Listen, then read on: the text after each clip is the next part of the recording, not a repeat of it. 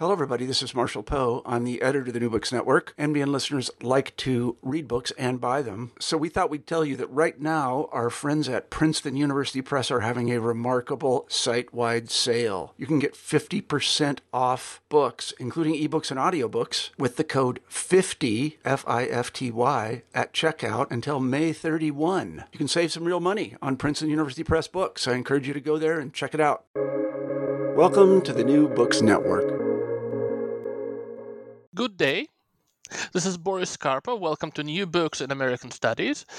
And we have uh, with us today uh, Timothy Sandefur, who is mm, uh, who is uh, Vice President for Legal Affairs at the Goldwater Institute, and he has also written a range of books on a range of subjects. And the book which we are going to discuss today is Freedom's Furies. How Isabel Paterson, Rose Wilder Lane, and Ayn Rand found liberty in an age of darkness. Welcome to our show, Tim. Thank you so much for having me. And you know, this show is it's a bit like the old-timey village of Anatevka. We have traditions. We uh, also always start with a traditional question, uh, which is, how did you choose the subject uh, for this book? Well, I had always been interested in the uh, coincidence that in 1943 these three women all published books that basically started you know the libertarian or free market movement in the united states. It's just an interesting coincidence i thought but then as I learned more about it, it turned out that they were friends and they knew each other, they corresponded. And I've always been, you know, interested in both the history of ideas and in political freedom generally. So it this idea had always been kind of in the back of my mind that I wanted to write it and the opportunity came when the pandemic came and there was the the shutdowns for a little while and so I wasn't driving to work. I had some extra time on my hands, so I started to uh, to tinker with it and it turned into the book. Well, this is uh, this allows me to kind of move on to the next question. And at the New Books Network, our audience is fairly unique in that we have a disproportionate, you know, statistically disproportionate um, uh, number of people who not only are they avid readers, but they, uh, you know, uh, some of them are working on their own books. Some of them are considering, you know, you know, working on their own books in the future. And so I would like to ask you about your experience working on this book. Can you tell us about some of the obstacles which you've had to overcome and how you have dealt with them? And maybe you have some advice for our listeners. Well, I had one big advantage going into the project, which is that all three of these women have already had biographies written about them. Several years ago, I wrote a book that was a biography of a scientist and philosopher named Jacob Bronowski. And in that case, nobody had ever written a biography of him before. So that was a lot more challenging. I had to figure out just basic questions about what happened when. But in this case, I had their biographies in hand. And so I, I had a rough outline of the history involved. The big challenge was first getting their correspondence and their and the uh, Rose Wilder Lane kept a diary, so I wanted copies of that Fortunately for me, these documents were held by libraries in various places. Rand, uh, Lane and uh, and Paterson's papers are at the Hoover Presidential Library in Iowa, and then Ayn Rand's papers are at the Ayn Rand Institute in California. And they, the people who worked there, were kind enough to make copies and send them to me of the documents that I wanted. Now I had to know what it was I wanted, and that's different than going to a library and and think, you know, just rifling through what they have to find stuff that you might not know about but nevertheless, I uh, I did have the advantage that I basically already knew what I wanted to see, and they were willing to send those to me. So that was very helpful. And then there's a lot of websites like the uh, you know the New York Herald Tribune is on online and that was the newspaper that Isabel Paterson wrote for. The newspapers.com carries a wide variety of newspapers from the time and they're all word searchable. So it was, we have the technology now that allows you to do a lot of archival research that you that wasn't possible in the past. Now that and that's an advantage. Another disadvantage that I faced was finding a way to tell the story in a narrative way because you know, one thing I've learned from writing books like this is that it's not enough to know what happened when and just put it in chronological order. That's that results in a very boring book. a while back, I eh, in fact I, I read a biography of a of a 19th century American female intellectual and and the book was literally written just in chronological order. Here's what happened, then this, and then this, and then this, and it, it didn't tie anything together as a story. So the what's challenging in a situation like this is is telling the story chronologically and thematically, telling the not just in terms of history, this happened and then this happened and this happened, but also saying why this influenced that why the other thing influenced the other thing, tying the story around. And actually, if you look at my book, you'll find that there's a couple places where I skip ahead. In particular, I talk about one of Isabel Paterson's novels. And if you're paying attention to the chronology while you're reading, I, I hope you aren't, because the whole point of this is that the reader doesn't notice what I'm doing. But what I do is I tell about that book out of order. The book was published in the 30s, and I talk about it when I'm talking about the 1920s. And the reason why is, first of all, the book was inspired by things that occurred in the 1920s. And secondly, because I actually didn't have a lot of story to fill that period in the 1920s. So to cover that, what I do is I jump ahead to talk about the book and it looks like I'm talking about the 20s when I'm actually talking about the 30s, and it makes the story flow and that was a big challenge is making the story flow so that it doesn't just read like a, a, a timeline a boring timeline. I wanted it to read like a story and that was that was a big challenge. Fortunately i uh, you know the, their stories are so dramatic that i was able to i think work that pretty well.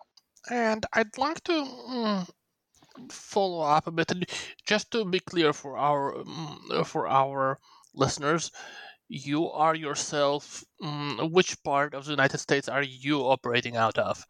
I'm located in Arizona.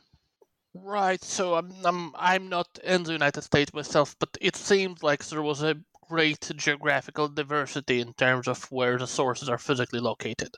Oh yes, absolutely. And and had it if it were not for the internet and if it weren't for these librarians willing to send me material, it would have been extremely challenging to write this book because I would have had to go across the country to Iowa to, to do the that research. I would have had to go to Southern California to get the the Rand material. I mean, it's it's very difficult to say how it would have been. So, and I know this because you know, 20 years ago when I was first starting to work on my Jacob Bronowski book. Back then, there you didn't have things like uh, YouTube and Google Books and these other uh, research facilities that have just come of, become available in the past 20 years or so that make it much much easier to do the kind of research i, I really am now I, I i admire historians from decades ago so much more now because it, it, must have been incredibly hard to go down to libraries and write all this stuff out by hand and find this material without any kind of computer to help you. That must have been very difficult. And there is something which I found very uh, fascinating in your book. Mm, because my own background is partly in history of ideas and partly it is and I do have a degree in English studies, so I do have some understanding of literature and something which you cover is the revolt from the village literary movement and how it mm, it how it shaped the politics, how the aesthetics uh, moved to the politics. Can you tell us a little bit about this relationship between this mm, revolt from the village and the writings of the three, the three Furies, of course? Yeah, and actually, this can, this ties into the last question because um, you know one of my one of my favorite books of all time is a book called The Metaphysical Club by Louis Menand, and it's a history of ideas at the early of the early 20th century, and particularly the development of the philosophy of pragmatism. And one thing I admired about the book so much is that Menand talks about philosophy and politics and law and science, and he blends them all together to give you a real sense of what was going on at that time. So I wanted to do something like that, and the revolt from the village literary movement is part of the story that I tell for just that reason. It really sets the background and shows you the influence on these writers. The, the, the, Revolt from the Village was a movement beginning in about 1910 or so, where writers started to criticize, American writers started to really criticize and attack the idea of small town life. Now, you know, the classic American, the greatest of, of all American writers is Mark Twain. And Mark Twain's writing of, was before this. He, he was you know, pro, he was in favor of the small. He wrote about the small towns in a romantic way to say they were, you know, wonderful places to grow up and all this sort of thing. And the Revolt from the Village said exactly the opposite. They said small towns are terrible places full of stifling conformity. They're boring. They restrain your individuality. And the greatest of the Revolt from the Village writers was Sinclair Lewis, who in 1920 published Main Street, which is an enormously influential novel.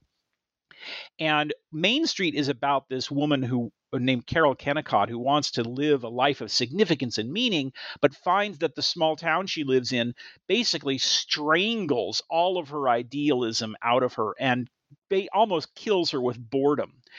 Well, Lane Paterson and Rand were all influenced in different ways by Sinclair Lewis's writings. The um, Lane and uh, knew Sinclair Lewis very well. So did Paterson.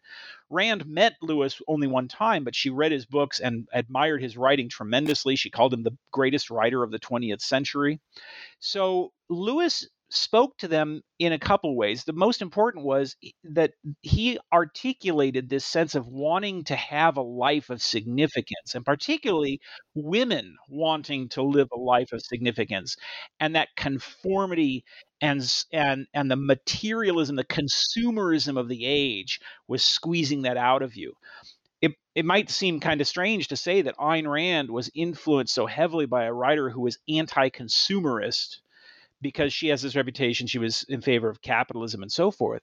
But if you read The Fountainhead, what she's writing about is the artist resisting the pressure to conform and the pressure to cheapen and water down his art for the for the satisfaction of the mob. He Howard Roark, her hero, refuses to do that, and that's really her response to this revolt from the village movement. She's saying personal integrity is the solution to the feeling of constant conformity and ordinariness that the revolt from the village was protesting against. Well, I I'd just like to drill down a bit about something you said because I am thinking about, you know, particularly the scene in We the Living, where where Kira is, is of course a viewpoint character who is very clearly, you know, in some way a reflection of Rand's own views. And there's a scene where she encounters um, a union leader from Britain who is visiting the Soviet Union, and she's there's a whole discussion about the. Mm, I I believe it is uh, some of the clothing and the makeup that this woman has.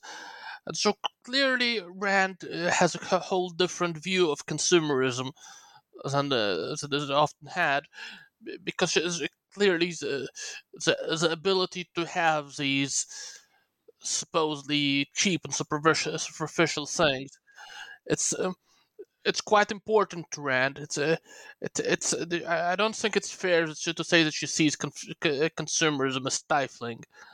Yeah, no, that's a, a good point because um, you know part of the revolt from the village idea was this disdain for uh, mass consumer culture and and the uh, and the you know ordinary productivity the machine and things that there was something inauthentic about that. And rand of course you know she was born in russia she grew up in the soviet union she escaped from the soviet union in 1926 and arrives in the in the united states in the you know in the middle of the roaring 20s the things like the Chrysler building are being built in this this eh, really a grand time in American society. And Rand has a very different perspective, of course, on material culture. She's she and and this is something she share, shares with Isabel Paterson, by the way.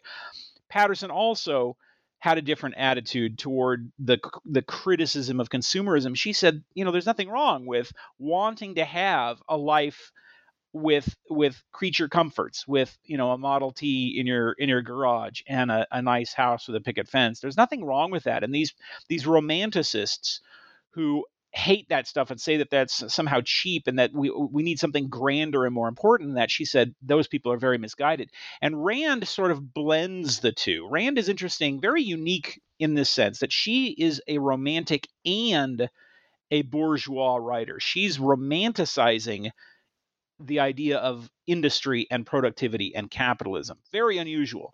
And the reason why is because she, on one hand, she agrees with, you know, Carol Kennicott in Main Street that she wants a life of great meaning and and, and distinction. But on the other hand, she also recognizes the importance and the validity of wanting things of ordinary creature comforts in your life. And so what she does is blend those two so that the industrialists become the great heroes in, for instance, Atlas Shrugged which lets me which lets me move on to something slightly different but also kind of connected. Which is mm, we, we talked about uh, Sinclair Lewis a bit and you know he's generally in the public mind he is associated today with some of uh, some of the reforms of the mm, of course some of the reforms of the 1930s, and he's uh, imagined as a sort of progressive writer. Uh, some uh, because of his criticism of the political right, because of his uh, because of his writings about the working conditions and meatpacking plants, you know, the jungle, and yet we we see in your book that he had met all three of these women, and the, some uh, some of them were even had a friendly acquaintance with him. All three of them had a great respect for his talents, and so because of the perception that these uh, these are so totally different people, can you tell us a little bit more about the relationship between them? Sure. So, so for one thing, uh, one minor correction, which is the Jungle was written by Upton Sinclair, who is a different oh my writer. God, I apologize. I'm really terrible. but they're uh, they're they lived at the same time, and they you know they they went around kind of in the same circles. So it is easy to get them confused. I'm very very sorry. I, I have never read any of these books, and so uh, there are two people. There are Sinclair's in their names, and uh, I'm right. terribly sorry. no problem. But so so Sinclair Lewis, it is true. Sinclair Lewis is regarded as being sort of this liberal figure, and the, and one reason why is because in the 30s he published a book called "It Can't Happen Here," which was a a sort of a future, a, a, what they call now a dystopia. It was about a future in which fascism comes to America and takes over. And Ayn Rand loved this book when it came out. She she called it the greatest novel of the 20th century. And Lewis was a, a, kind of a leftist figure, sort of. I mean, people who knew him said that he didn't really have any clear political ideology. But his wife, Dorothy Thompson, was a very well known, very highly respected journalist and was a moderate liberal and and became a supporter. She originally opposed Franklin Roosevelt and later became a supporter of Franklin Roosevelt because she thought it absolutely imperative to join World War II and fight against the Nazis. So you would it's probably best to say that Sinclair Lewis and his wife were anti-fascist in a broad sense, but not particularly certainly they were not libertarians they were not free marketers or anything like that nevertheless they had real he had real influence on all three of them for one thing Rose Wilder Lane, she was, you know, born in in the 1880s and she in in South Dakota and she wanted to become a journalist and she traveled to Europe in 1920 and spent time in Paris and then moved on to Eastern Europe. While she was in Paris, she became lovers with Dorothy Thompson before she before Thompson married Sinclair Lewis, and they remained close friends until uh, Dorothy Thompson died in the 1960s. In fact, uh, uh, Rose Wilder Lane babysat for them when Sinclair Lewis won the Nobel Prize in Literature. So they were very close. Isabel Paterson also knew uh, Sinclair Lewis from when he had worked as an editor in the 20s and had rejected one of her book manuscripts. And then, as I mentioned, Rand not only met Lewis and admired him tremendously, but she they shared the same literary agent. So they ran in the same circles, and they were influenced by the the rise of totalitarianism in Europe, both Nazi Germany and in Russia, um, Lenin and Stalin. And this tension about where should America go? Should should we adopt the fascist model? I mean, that was really that was a serious debate going on at the time. There was a real fashion for dictatorship in the United States in the in the late 20s and, and early 30s. And Sinclair Lewis, as well as these three women, were they were central to to resisting that trend. So from this, this is Mm, this is actually a, an important question, and it's a bit off topic, but maybe not. You know, something which you discuss in the book a lot is uh, this growing sense of pessimism, of malaise, of uh, societal depression, which um, seems to appear in American culture in the 1930s. And of course, Ayn Rand uh, pushed back against this. She had this whole idea of a sense of life which is clearly, I think, a revolt against this sort of aesthetic, against this sort of approach. And of course, Rose Wilder Lane also rebels against this. So, mm, because we have. Uh, because we have uh, seen these periods of uh, societal malaise in, in American history time and time again, and it comes back again later. Some people say that we are entering a similar period now. And so, do you think that this um, period, this feeling of malaise and depression, do you think it comes from the economics of the time? Or do you think there is a feedback loop with the literature? What's happening? Where does this come from? That's a, a great question. I definitely would say that there was a feedback loop. I think what happened was, you know, the, the economic depression of 1929 started this this sort of you know, it might be a snowball effect as things got worse and worse because of Hoover, President Hoover's mishandling of the situation, and then Franklin Roosevelt even making things even worse for for his 12 year presidency.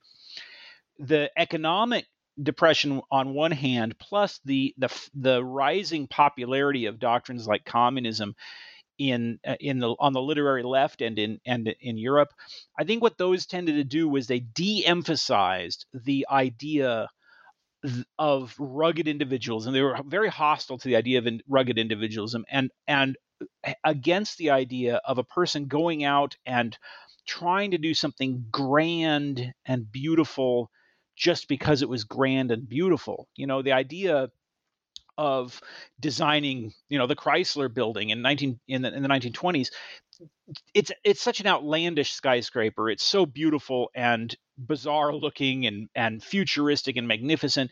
And I think that mentality of I'm going to build the tallest building in New York and it's going to be beautiful and it's going to have my name on it. You know, by the by 10 years later by 1939 that attitude i think was regarded as antisocial among a lot of people. And you see this in the literature as the literature turns toward realism and the the, the creation of the what they called the proletarian novel books like uh, like the grapes of wrath or native son become popular.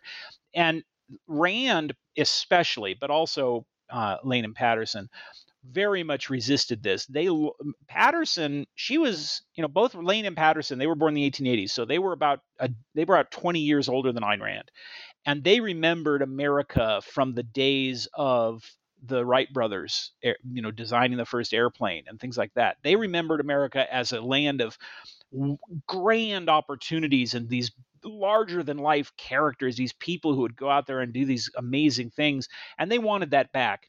Rand, meanwhile, she got that mostly from literature. I think she got it from people like Victor Hugo and so and and Edmond Rostand, and she wanted the to to see people out there doing these great accomplishments.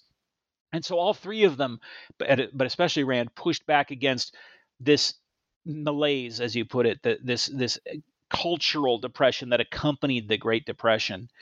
And all three of them really had this idea America can be great. The world can be great. Any, it's not just an, an American thing. This is something that's a, all of humanity can accomplish grand and beautiful things, but it requires certain virtues. It requires integrity. It requires a, a, a willingness to to work hard long hours and you know put up with the pain that that can cause sometimes and of course it requires political liberty and those things were all being kind of rejected at that time. I think that they did come back largely after the after World War II, after the the victory over the Nazis. There was a sense of of you know celebration and that you know the the the sky's no limit and the the the space race and things like that. I think really helped reignite that spirit of optimism. But between 1929 and 1945, you know that kind of optimism was hard to come by sometimes. And you know, I feel that you know, once I've listened to you say these things, I feel that there is a sort of connection between what you've just said and um, uh, what we've started with. you know, there's uh, there's an idea which uh, comes up in the literature of the time, where not only is there a sense of um, rejection of um, of uh, ragged individualism, but I feel that there is a sense of rejection of and I, all of these things which we discussed the the revolt from the village the fear of fascism the, all of these things they come back to the idea that your your neighbor so to speak in, in your or perhaps even you yourself the reader you know, your neighbor in this small town uh, he is this deeply flawed person. People are bad. People are weak. You shouldn't and if you're trying to if you're reading these if you're reading about the great accomplishments and you think oh well i could do that then you are deceiving yourselves. There's a book from this era which is called i believe the myth of rugged individualism i and where you know the, uh, the assumption is that not only is it false but it's like an evil lie. It's an evil self-deception. And so there's a whole great the, all of these things come back together about the, to the idea that you know people are bad and weak. Yeah. Yeah i think what happens is um, for a lot of people compassion for those who are suffering it starts out as you know a good thing. It's it's a, it's an understandable feeling on their on their side why why are people having a, a hard time? We should help them out. That gradually grows into a resentment against the strong and a feeling that the not only did the strong somehow cause us harm because they're strong they you know the rich are rich because the poor are poor that that attitude takes hold. But there is sort of this sense that that the virtues that make people succeed are somehow unimportant or fraudulent and that turns into uh, Ayn Rand called it envy. Friedrich Nietzsche called it ressentiment, this the eh, which is this sort of uh, um, it goes beyond just jealousy into a feeling on the part of some people that that strong and beautiful and accomplished people are bad because they don't represent authentic humanity and that the authentic human being is this flawed weak secretly suffering person who you know tries to get by but is never but never quite accomplishes anything perfect and that that attitude toward authenticity has become very much a part of our culture. It it really made a lot of inroads in the 1930s like i said with with works by people like steinbeck but uh, or or richard wright. Uh, but in the 1950s, with the beat poets, in the 1960s, with the hippies, and to this day, and especially today, you see this cynicism just pervades our culture where every television show is about these anti-heroes and these imperfect failing people who you know they've got some secret psychological problem or something like that that's always what the story is and that was very much what but all three of these writers but particularly Rose Wilder Lane and Ayn Rand were pushing back against in their fiction. Lane was trying to say, our pioneer ancestors were able to survive and thrive on this continent through hard work, not despite their their uh, difficulties, and we can we have that gumption too. It's part of our national character. And Ayn Rand was saying, you don't have to you don't have to give suffering a significant part in your life. You, your life can be something grand and beautiful if you are willing to to take the steps necessary for it. And so it's not like it's it's not like what we read about in for example in soviet literature which is of course it's communist literature but it often has um, a character who is heroic in some way even though of course he has to be a, a politically approved character.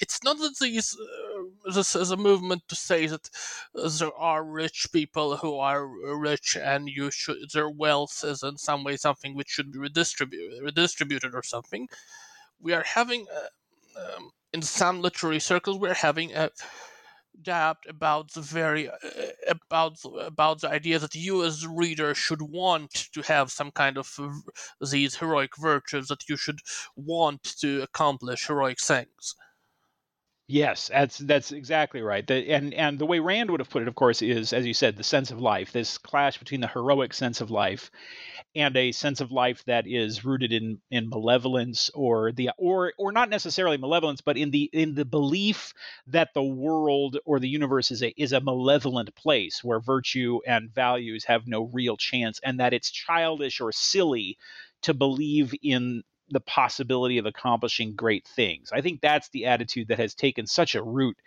such a strong hold in our culture today is the idea that there's something uh, superficial or frivolous or insignificant about the belief that heroism and achievement are possible. And not only is that a, a bad, dangerous attitude to have for your own self, but it's also just factually incorrect. In, in just the past couple of years, we have had the most astounding proof of the efficacy of humanity, of the capacity to accomplish great and beautiful things in the form of the um, the vaccine against COVID, which is one of the greatest accomplishments in the history of the human race. It's a breathtaking achievement that that was accomplished in such a short amount of time, and and that is something that people ought to be celebrating in the streets.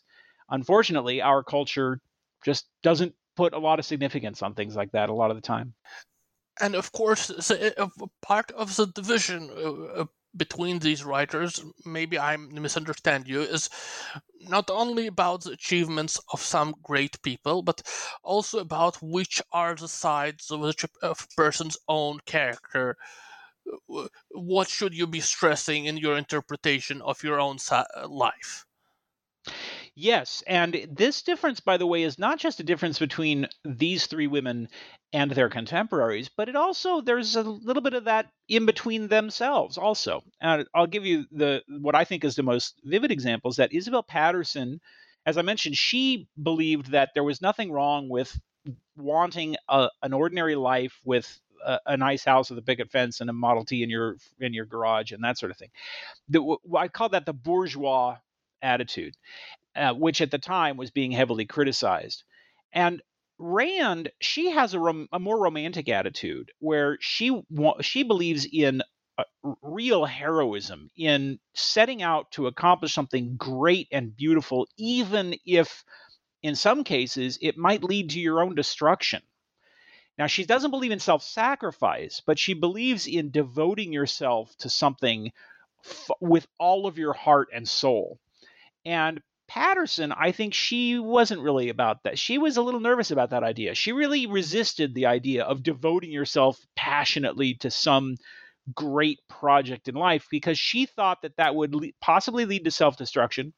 And also, it could delude, delude you into harming other people.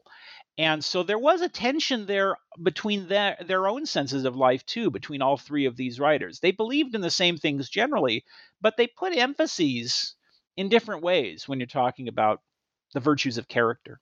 And from this, I would like to move on to something which is also traditional. And I've said it before that on this show, we are creatures of tradition. There's another, because of the value of, mm, because of the importance of books here because it's a new books network. Books are right in the title.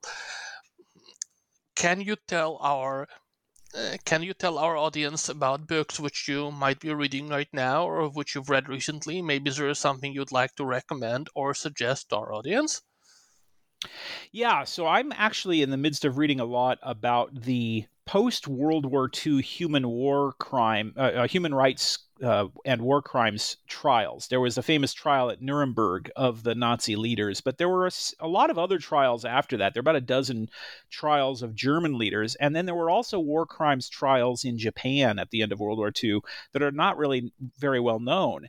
And so I'm reading uh, a bunch of books about those right now. I just finished a book by uh, John and Ann Tusa called The Nuremberg Trial, which is also available on audiobook, by the way, and I very highly recommend it. it. is is a true masterpiece of historia uh, of history. What I loved about the book is, as a practicing lawyer, I was interested in the legal issues, and they cover those legal issues in in detail and with accuracy.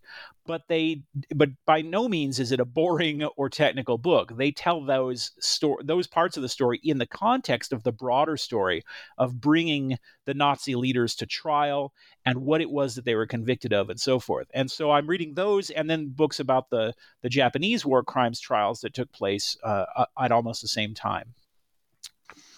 Well, that's you know I've we've all I've known that there have been Japanese war crimes trials, but unfortunately I don't know anything about them. So I will have to I will have to uh, probably read that book.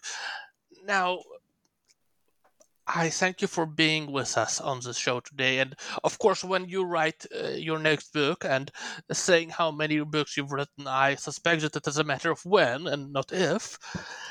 Mm, of course, I are always welcome here with us again, Tim. I appreciate it very much, and I definitely will make a point to come back.